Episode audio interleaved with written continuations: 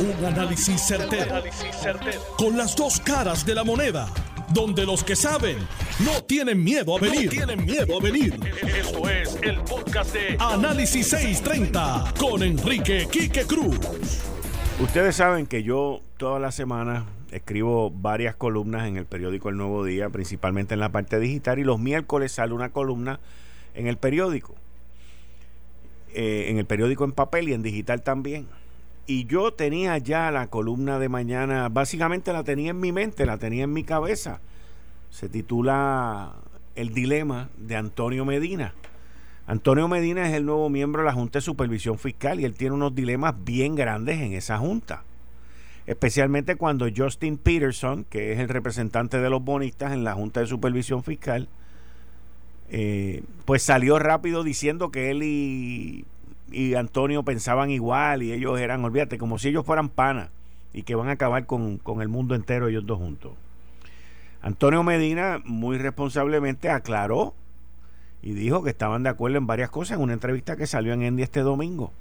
Y, y, la columna que se suponía que saliera mañana va a salir, pero no va a ser el dilema de Antonio Medina, pues ya en mi mente la tenía lista, la tenía preparada para sentarme y escribirla y enviarla al periódico. Sin embargo, me senté a leer el periódico El Nuevo Día. Yo todas las mañanas, desde temprano en la mañana, leo mínimo 6, 7 periódicos y no es que me los lea completo, yo los miro, ya yo sé lo que yo busco, ya yo sé lo que yo quiero y a veces me extralimito leyendo otras cosas que no tienen que ver con el programa, pero que son interés mío. Y me siento a leer el periódico El Nuevo Día de hoy y la portada no me decía mucho con lo que me iba a encontrar adentro, aparte de un cintillo que hay arriba. Y cuando abro el periódico buscando la información de las vacantes del Supremo y todo ese chisme y todo ese rollo, y paso y me meto en la página 4, veo víctimas de violencia de género, que para mí es violencia doméstica, en mayor riesgo durante la Navidad es el titular, escrito por Leisa Caro González. El crítico panorama que ha provocado el COVID-19 agrava la, situación de esta población me leo todo ese artículo y a mano derecha en la página 5 veo un regalo que hará la diferencia en un niño. Y me leo eso también y les tengo que decir que me, me, me paralizó, me, me chocó, me jamaqueó.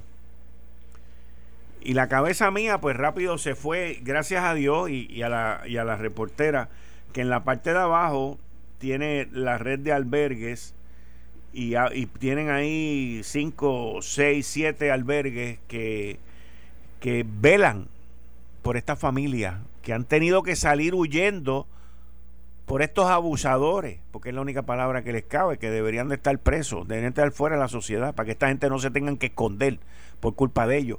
Y ahí es donde nuestro sistema judicial, policíaco, investigativo y, y, y, y la judicatura fallan, fallan grandemente el, mero hecho, el mero hecho de que estas familias, estas señoras con sus hijos y sus hijas, tengan que estar escondidos en unos albergues buscando protección, porque estos títeres abusadores están sueltos por ahí, ese mero hecho es un hecho de fracaso por parte de nuestra sociedad. Quienes tendrían que estar albergados son los abusadores, no las familias que le huyen al abusador. Y entonces veo esta parte del, de la otra, del otro artículo que se llama Un regalo que hará la diferencia y me pongo a pensar en todos estos nenes que vienen ahí ya el día de Navidad. No sé por qué cuando yo estaba leyendo el artículo, mi mente calendario pensaba que hoy era el 23, cuando es el 22, todavía estamos a tiempo. Y, y lo primero que hice fue que llamé a uno de los que está aquí, que yo había cooperado con uno de ellos anteriormente, y, y llamo, pregunto cuántos niños hay, cuántos juguetes, cuánto todo, y me dicen, mire, nosotros estamos bastante bien, pero llame al próximo que estaba aquí, que lo había puesto, que lo había visto, que es Hogar Ruth. Y llamé al hogar Ruth, me llamaron, nos comunicamos, hicimos lo que teníamos que hacer y todavía falta mucho por hacer. Yo los invito a que lean ese artículo.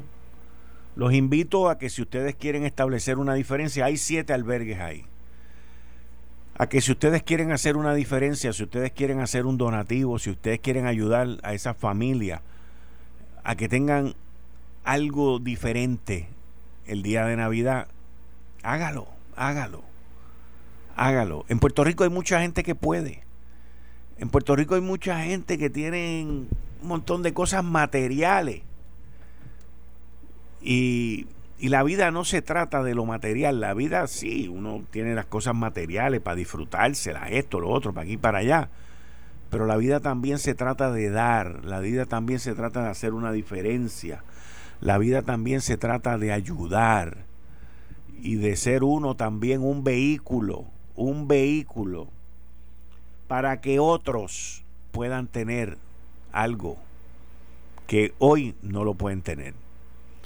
Y ahí están los teléfonos de los de los albergues. Se los voy a leer. El teléfono de Hogar Ruth, que fue donde yo llamé. 787-883-1884. Tienen ATH móvil y uno le puede, como ya yo, yo pregunté cómo podemos, ¿tienen ATH móvil? Sí, tenemos ATH móvil, facilísimo, by the way. Hogar La Piedad, 787-745-0750. Hogar Casa de Todos, 787-734-5511. Casa de la Bondad, 787-852-7265. Casa Protegida para las Mujeres y Niños, 787-879-3300. Hogar Nueva Mujer, 787-263-6473. Y el Casa Protegida Julia de Burgos, 787-723-3500. Nosotros, aquí hay para dar. En Puerto Rico hay para dar. Y sé de mucha gente que me escucha que le gusta dar. By the way, ya que estamos hablando de dar, mañana y pasado mañana voy a rifar dos cenas de los amigos de Panadería España, pero eso lo voy a decir más adelante, pero para que estén pendientes. Y lo voy a hacer a través del teléfono, voy a hacer unas preguntas y ustedes me las contestan y el que la conteste bien, pues es el que va, siempre ha sido así. Y y espero también que quien se la gane sea alguien que, la necesite, que la, que la desee tener, vamos a ponerlo de esa manera. He tenido gente que se ha ganado la cena, como uno que está en Twitter, que se llama Rally Justiniano, que se la ganó una vez y me dijo, no, yo la voy a donar. Y, pap, y vino y la donó. Eso es excelente. Tenemos que dar, señores, tenemos que dar imagen en esta Navidad. Nosotros creíamos que la peor Navidad que habíamos tenido había sido la del huracán María. Y, esa, pues, para muchos fue la peor. Esta está bastante malita también. Y ya el mundo es distinto, ya el mundo cambió. Y aquellos que puedan hacerle un momento de felicidad a otros que no lo pueden hacer o que no tienen los recursos para hacerlo, eso da satisfacción. Así que los exhorto a que llamen a uno de estos siete albergues que están ahí en el periódico El Nuevo Día y le hagan la diferencia no solamente a los nenes o a las nenas, como me dijo una señora que hablé con ella, ella me dijo que también se le puede hacer la diferencia a las mamás que están allí. Pero da vergüenza, bochorno, el que en Puerto Rico hayan albergues cuando los títeres y los manduletes abusadores están en la calle, porque los albergues existen por, el, por protección, por el miedo que hay y por lo que esos individuos pueden hacerle a esta familia. Eso debería ser al revés, que los tipos estén encerrados y las familias estén bien en sus casas. Pero ese es el Puerto Rico que vivimos. Aquí todo es al revés. Todo, aquí todo es al revés. Imagínense, la saliente alcaldesa de San Juan,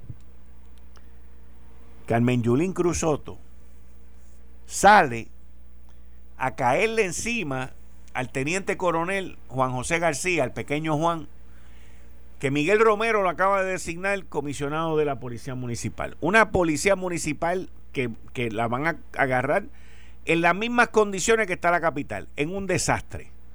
En un desastre.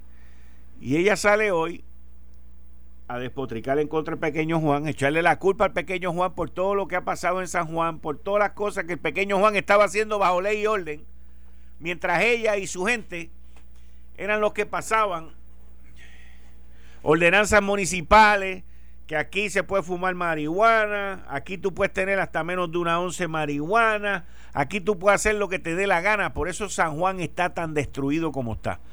Yo no creo que ni cuatro años en exilio, ni cuatro años en exilio ayuden a Carmen Yulín Cruzoto a que la gente se olvide de lo mala alcaldesa que fue en los últimos cuatro años, porque yo en eso soy justo, sincero y honesto.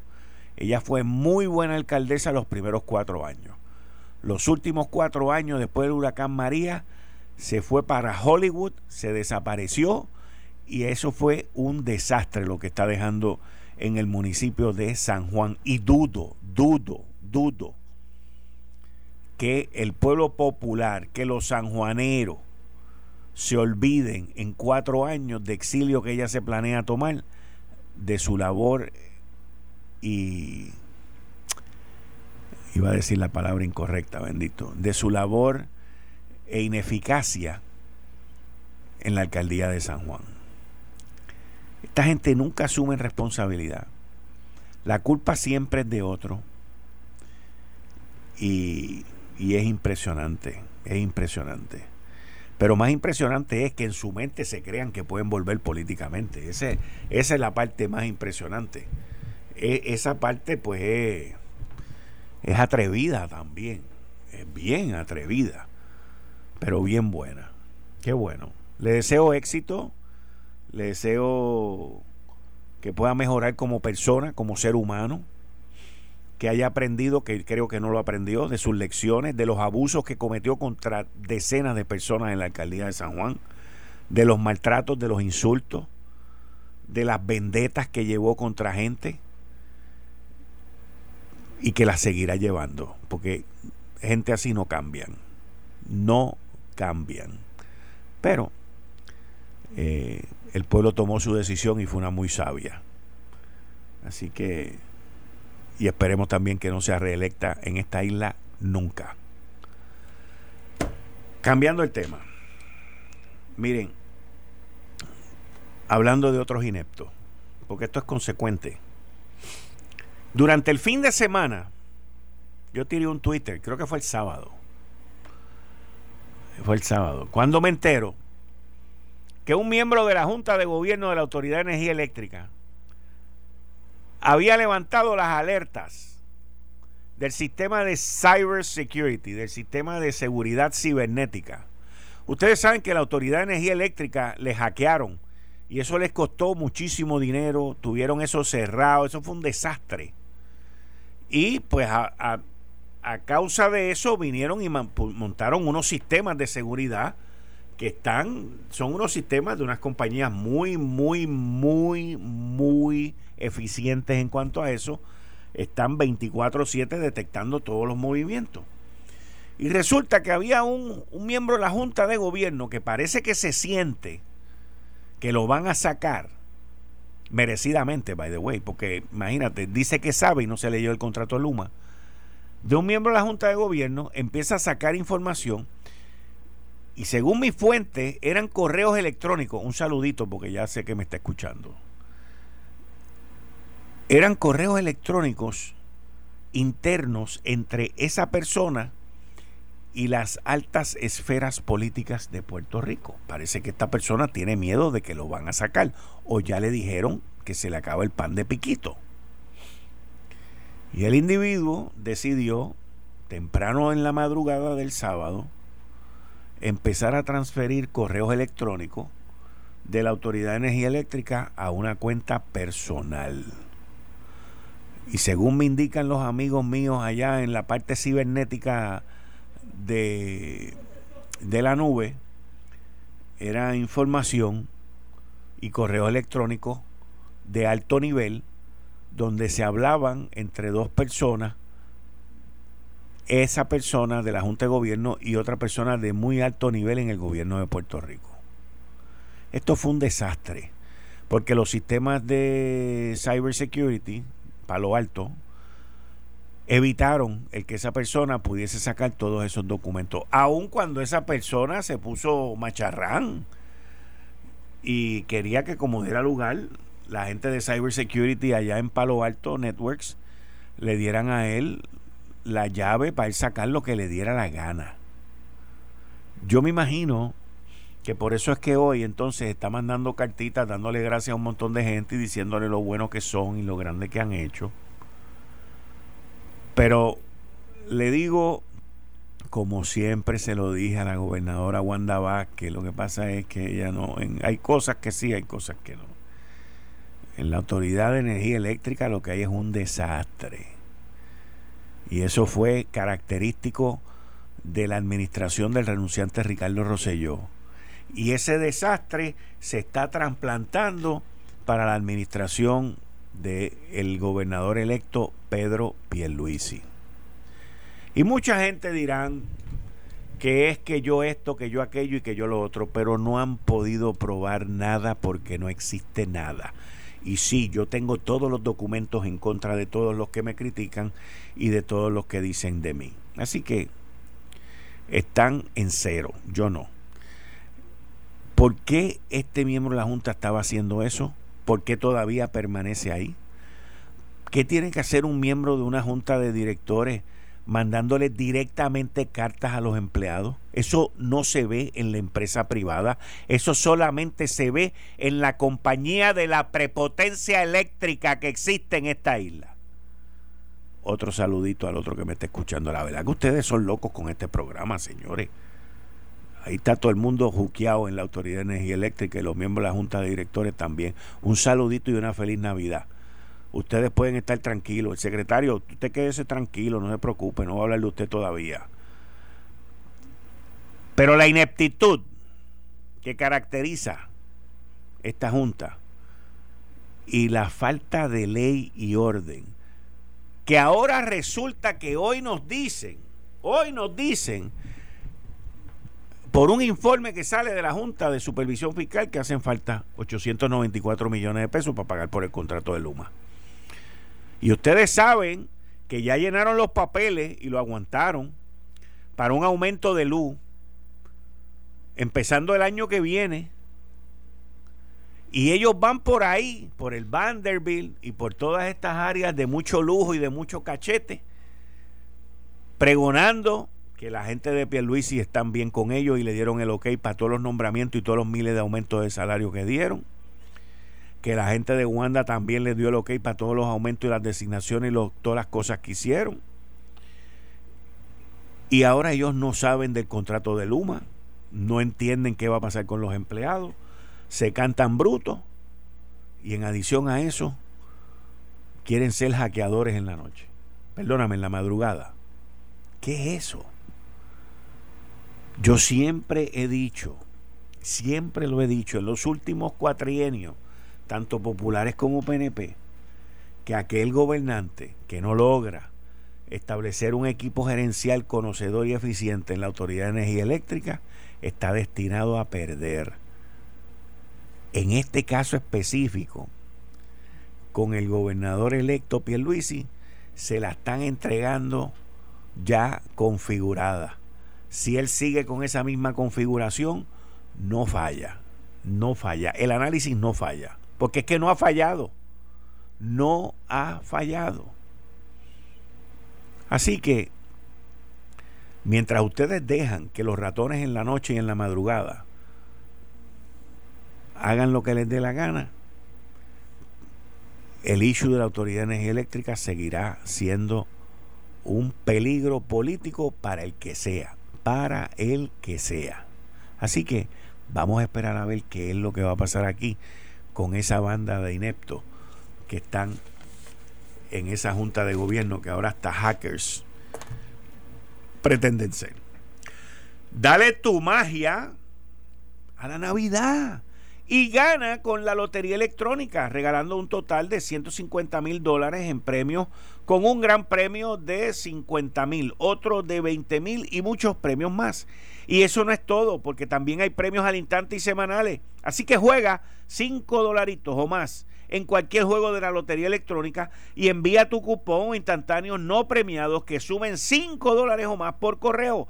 Dale magia a tu Navidad y juega para que te pegue con la lotería electrónica. Para más detalles y reglas, visita la nueva y renovada página web de la lotería en www.loteriasdepuertorico.pr.gov.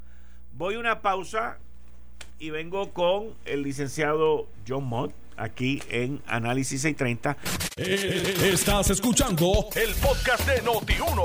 Análisis 630 con Enrique Quique Cruz. 5 y 32 de la tarde de hoy, martes 22 de diciembre del 2020. Tú estás escuchando Análisis 630. Yo soy Enrique Quique Cruz y estoy aquí de lunes a viernes de 5 a 7. En línea telefónica tengo al presidente del Senado, y miembro de gabinete de aquí de Análisis 630, Tomás Rivera Chats. Bienvenido Tomás, felicidades. ¿Cómo está la cosa?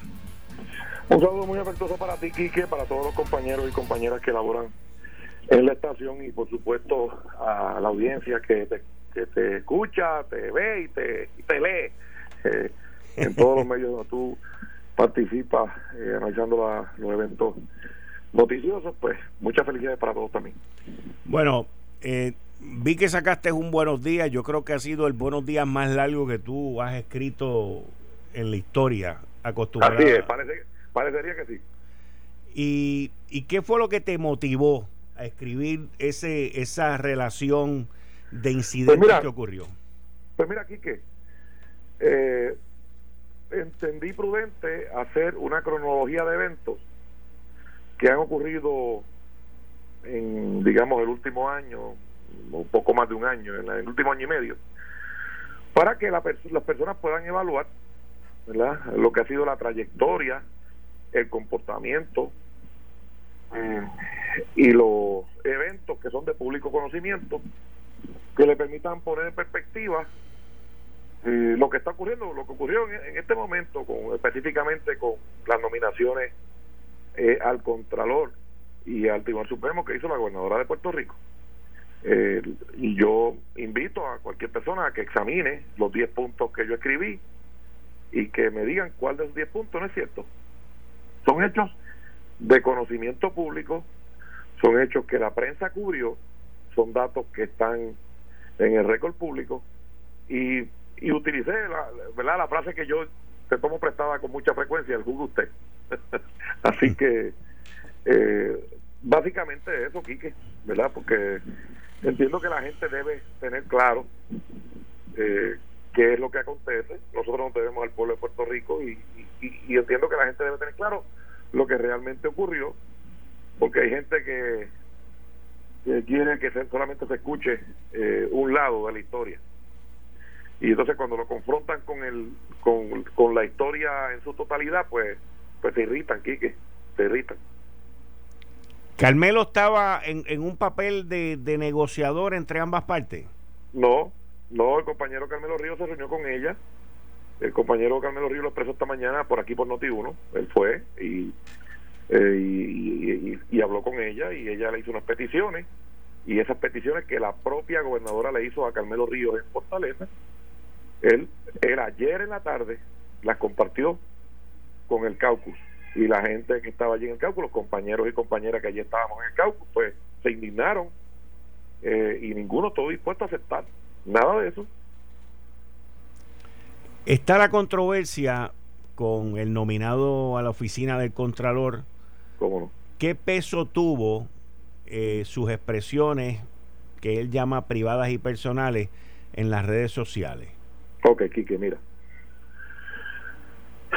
Vamos a, vamos en lugar de analizar al, nominado, al señor Kermit Lucena, vamos a analizar a quién lo nominó.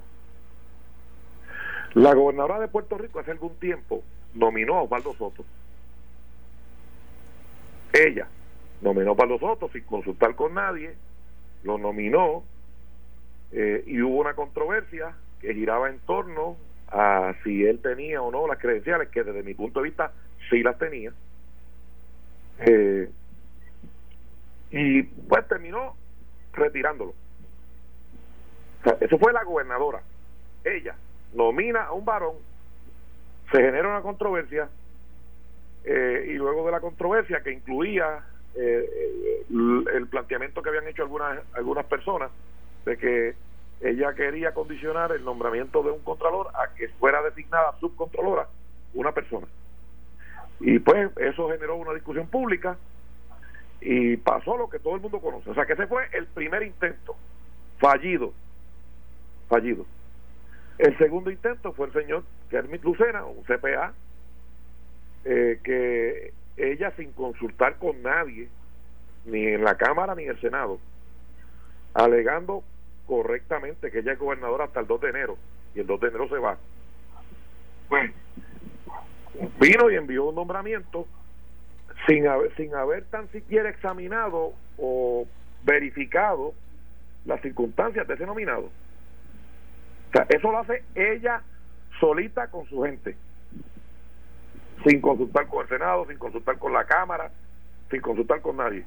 Entonces resulta que esa persona, ¿verdad? que es un contador público autorizado, que fue presidente del Colegio de Contadores Públicos Autorizados, pues tiene una serie de expresiones y de comentarios en sus redes sociales, racistas, eh, sexistas, hace unas expresiones que da la impresión de que no conoce el gobierno porque critica a los legisladores por la orden ejecutiva y la orden ejecutiva quien la emite es la gobernadora, no es los legisladores. De hecho, los legisladores han tenido controversia con ella por las órdenes que ha pedido. Entonces, ese señor que se le imputa de alguna manera racismo, de alguna manera se le imputa, ¿verdad?, sexismo. ¿Cómo contestó? No, no, es que ese es mi rol de ciudadano privado. No tomen eso en cuenta. Y después dice, no, no, yo dije eso porque soy conservador. Y lo tercero que dijo fue, no, no, no, no, es que yo no soy tecnológico. Eso fue lo que él dijo. Así que las circunstancias de ese señor, que, ¿verdad? Nadie tiene nada personal contra él, pues provocaron lo que ocurrió. Y yo estoy en récord, Quique, en récord.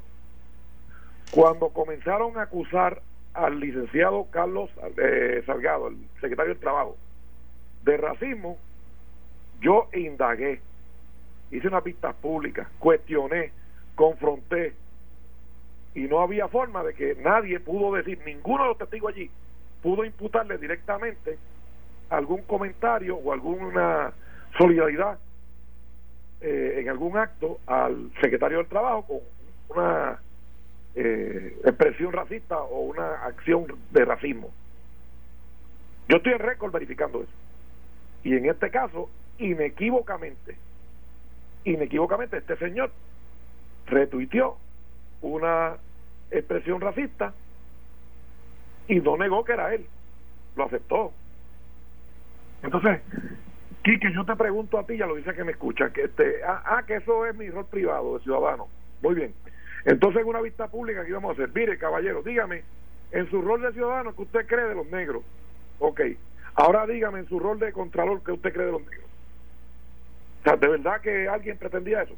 Así que el problema del contralor, pues fueron las circunstancias de él y la manera en que la gobernadora, ni siquiera su equipo, revisó o indagó o examinó las circunstancias de ese señor, que yo te repito, yo no tengo nada personal contra ese caballero. Y, y entonces en Cámara y Senado, la inmensa mayoría de los legisladores, por no decir que todos, pues no estaban dispuestos a, a confirmar una persona con, con ese con eso. Ah, en el récord de él. Ahora la gobernadora dice, la gobernadora dice que ustedes establecieron la vara con lo de Osvaldo Soto, que no era CPA, y que ahora recomiendan a alguien que tampoco es CPA. Es, esa es la discusión. Bueno, mira, yo estoy en récord diciendo que yo hubiese votado a favor de Osvaldo Soto. Yo estoy en récord. Yo estoy en récord diciendo que la persona no necesariamente tiene que ser un CPA. Yo estoy en récord diciéndolo. El Senado no hizo ninguna expresión en esa dirección.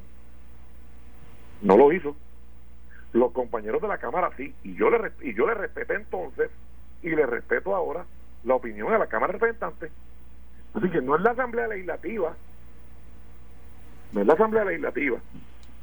Eh, así que el récord puede ser examinado por cualquier periodista. Y, puede verificar que yo dije por aquí por no mire yo creo que tiene la creencia los Soto y no y no creo que sea necesario CPA ah que casi todos han sido CPA sí pero hubo un caso que no fue CPA y, fue control de Puerto Rico. Entonces ese es el récord. Así que a mí ni a mí ni al Senado ni a la Cámara nos pueden imputar las expresiones racistas, sexistas, los comentarios que denotaban desconocimiento del gobierno, desconocimiento del gobierno. Y en el en el que, mostró que mostró el señor Lucena y verdad, vuelvo y te repito, no tengo nada en contra de él, no tengo nada personal en contra de él, sencillamente sus propias expresiones y sus propias circunstancias lo llevaron a, a donde está. Y como la gobernadora no llamó a nadie, no consultó con nadie, pues le pasó lo mismo que le pasó con Osvaldo Soto. Y en el caso de la nominada al Supremo. En el caso de la nominada al Supremo, nosotros sometimos toda la información antes de que la nominara. Antes de que la nominara. Y había, primero había ocho compañeros que estaban a favor y el resto en contra. Después hubo nueve a favor y dos en contra. Y los que estuvieron a favor, nadie los obligó, nadie les pidió que estuvieran a favor, nadie les pidió que estuvieran en contra. Y lo mismo los que estaban en contra. Nadie le exigió a ninguno de los senadores que votara de una manera o de otra. Por lo menos que me conste a mí. Ah, que hubo llamadas de gente para cabildear a favor del momento. Seguro que sí. Seguro que lo hubo. Y que hubo gente también que llamó oponiéndose, pues claro que lo hubo, como lo hay con todos los nombramientos, Quique, no con el de esa nominada solamente. Entonces, resulta que es, culpa mía que haya senadores que estén a favor o hay senadores que estén en contra. No. cada senador votó, y de hecho el propio Carmelo Río lo dijo esta mañana por aquí por Notiuno. Esa es la verdad, Quique y la gobernadora se sentó con Carmelo Ríos el viernes. Y Carmelo Ríos el viernes pasado a las once y media en la oficina que conocen como el Bonque en Fortaleza y le pidió el nombramiento del esposo del apelativo, un contrato eh, para su yerno en el Departamento del Trabajo, que se ubicara la señora Marisol Blanco la de Contralor a cargo de unas actividades, que una oficina que hay de actividades o protocolos, y una posición para Lía Sánchez. Eso lo informó Carmelo Ríos al Caucus y él dijo que eso se lo pidió directa y personalmente a la gobernadora. Directa y personalmente. Eso lo dijo él en el caucus. Y él trabaja aquí, él trabaja para ustedes, no digo, ¿no? Se pueden preguntar. Y le pueden preguntar a cualquiera de los senadores que estuvo presente en ese caucus de ayer. Y se indignaron, y se indignaron. ¿Están las puertas cerradas? No, Quique, de ninguna manera. De ninguna manera. Eh, nosotros hemos estado dispuestos a examinar y conversar. Lo que pasa es que no puede venir nadie diciendo que es gobernador hasta el 2 de enero y que hay que hacer lo que ella diga. Porque esto no funciona así. El consejo, el consentimiento del Senado en algunos nombramientos y de la Cámara y el Senado en otros, como es el caso del Contralor, es importante. El Senado. Y obviamente, y obviamente, Quique, la prudencia la inteligencia, la capacidad de examinar un candidato antes de presentarlo a la legislatura, pues eso también hace falta. Entonces, ah, yo no acepto presiones políticas, pero entonces está diciendo que eran dos PNP y, que, y porque eran PNP había que confirmarlo. Eso es lo que ella quiso decir. O sea, la presión era política. O sea, eh, si no hacen lo que yo le diga y yo le mando dos PNP, esos son y se acabó. Eso es lo que ella quiso decir. Es la pregunta que debemos hacernos. Eso es presión, chantaje, que fueron las frases que ella usó en su comunicado. Es presión y chantaje pedir al portavoz de la mayoría del Senado que le confirmen a su marido en el apelativo, a pesar de que hay una opinión de ética diciendo que no se puede hacer. Que le aseguren un contrato a su yerno en el Departamento del Trabajo, un, cargo en el Contralor para la señora Blasco o para, para la señora Vivian Sánchez. Eso no es presión, eso no es chantaje. ¿Cómo se llama eso? Negociaciones. Y vuelvo y te repito, eso quien lo informó en el caucus fue el compañero portavoz Carmelo Río y nos dijo que se lo dijo directamente la gobernadora el viernes al mediodía en la oficina que se llama El Bunker en Fortaleza. Y están todos los compañeros testigos. ¿Qué tengo yo que ver con esa expresión que ella le hizo a Carmelo Río? Nada. Yo no envié a Carmelo Río a negociar nada. La gobernadora no tiene nada que yo quiera, de Quique. La gobernadora no tiene nada que a mí me interese. Y ella dice que no, que no, que ella dijo un comunicado que no va, no va a permitir presiones y yo tampoco. No se lo he permitido a gobernadores electos. No se lo he permitido a gobernadores electos, lo voy a permitir a ella. Y, y yo y que y si algún senador piensa distinto, pues puede lo pueden entrevistar. Si algún senador eh, puede decir que no es cierto que Carmelo informó eso ayer en el pues que lo diga. Que lo digan. O sea que según ella alega y da a entender, tú no tienes ya ningún interés en ser juez asociado del Tribunal Supremo. Y que cuando ella y yo hablamos la primera vez, ella me dijo, y ella sabe que fue lo que me dijo, que ella quería nombrar a la señora, a la licenciada, perdón, licenciada Vivian Nelson Rivera, que es la decana de la Facultad de Derecho. Eso fue lo que ella me dijo a mí. Y yo, pues, le dije, mire, asegúrese de que esa persona y el que usted vaya a nombrar al Contralor cuente con los votos. Porque el problema con el Contralor es que se está pretendiendo insistir en que el Contralor lleve allí como subcontralora a una señora que trabaja con ella.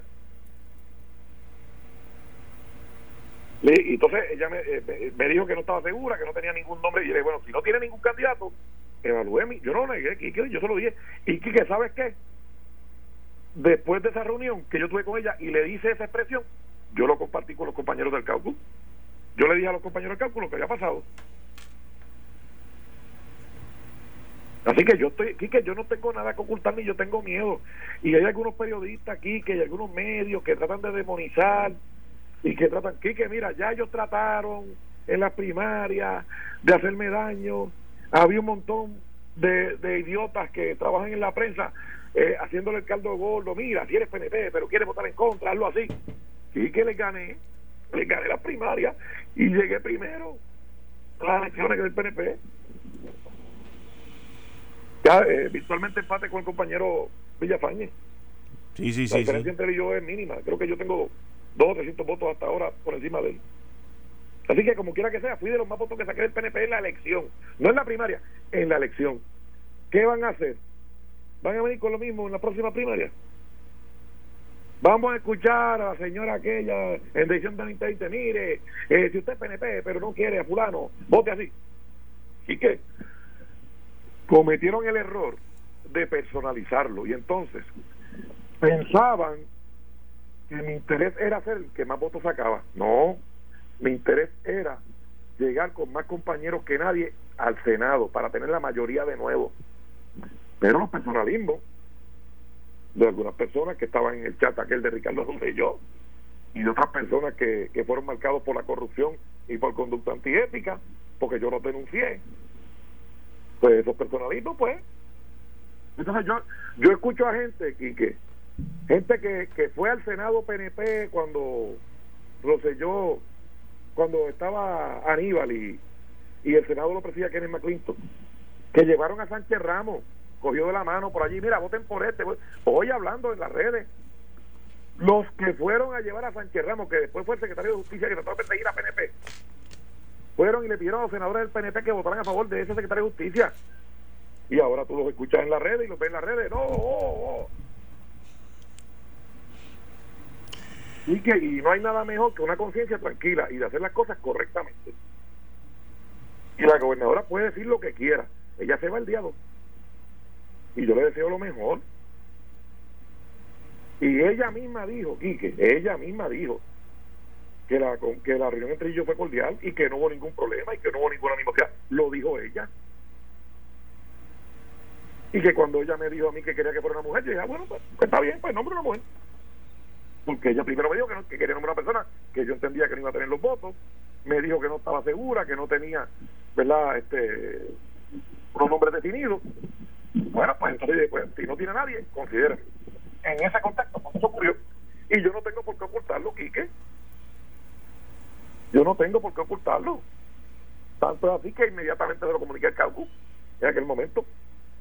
Así que si ella cree que va a coger a Mitelia Rivera, a Marisol Blasco y a esta gente para que le sirvan de fuente al Nuevo Día, a Metro o a otra emisora para que digan, y que ya me aburre ganarle. Me aburre ganarle a esos pelaputanes. Me aburre. Y, y las cosas tienen que ser con seriedad. Y ella puede decir lo que le dé la gana. Pero el historial que yo mencioné, del 1 al 10, es correcto. O sea, que me diga a mí alguien qué justificación tiene llevar el sueldo a casi 11 mil dólares a su ayudante, faltando mes y medio para terminar eh, su mandato. Que me digan a mí qué lógica tiene que despide a la secretaria Denise Longo, envía a una secretaria interina, que es la licenciada Guandimar Burgo, y entonces la primera e inmediata gestión de esa designada de, de que era de tener un referido que están haciendo contra ella. Ese es el récord público. Y en aquel momento, Quique, no ahora, en aquel momento yo le pedí a Rusia a Guatemala Lugo. Y entonces, por si eso fuera poco, pretendía nombrar, la nombró ahora jueza superior para premiarla. Ese es Wanda Vázquez.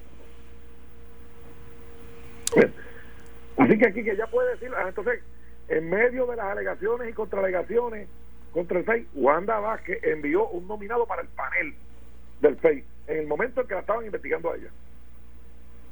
Ese es el récord, Quique. Podrán decir lo que quieran, pero ese récord público, no que no lo digo yo, lo conoce el pueblo de Puerto Rico porque fue cubierto por los medios de comunicación.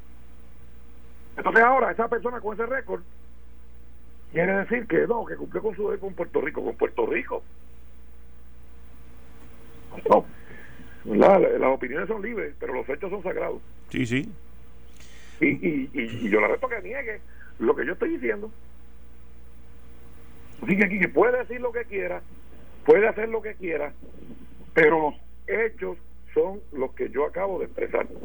Y por si fuera poco, y yo te aseguro a ti, Quique, que si alguien hubiese hecho lo que hizo la gobernadora el viernes, no, yo quiero el nombramiento de mi marido, yo quiero el nombre, yo quiero tal cosa, yo quiero tal cosa, todas las cosas que pidió,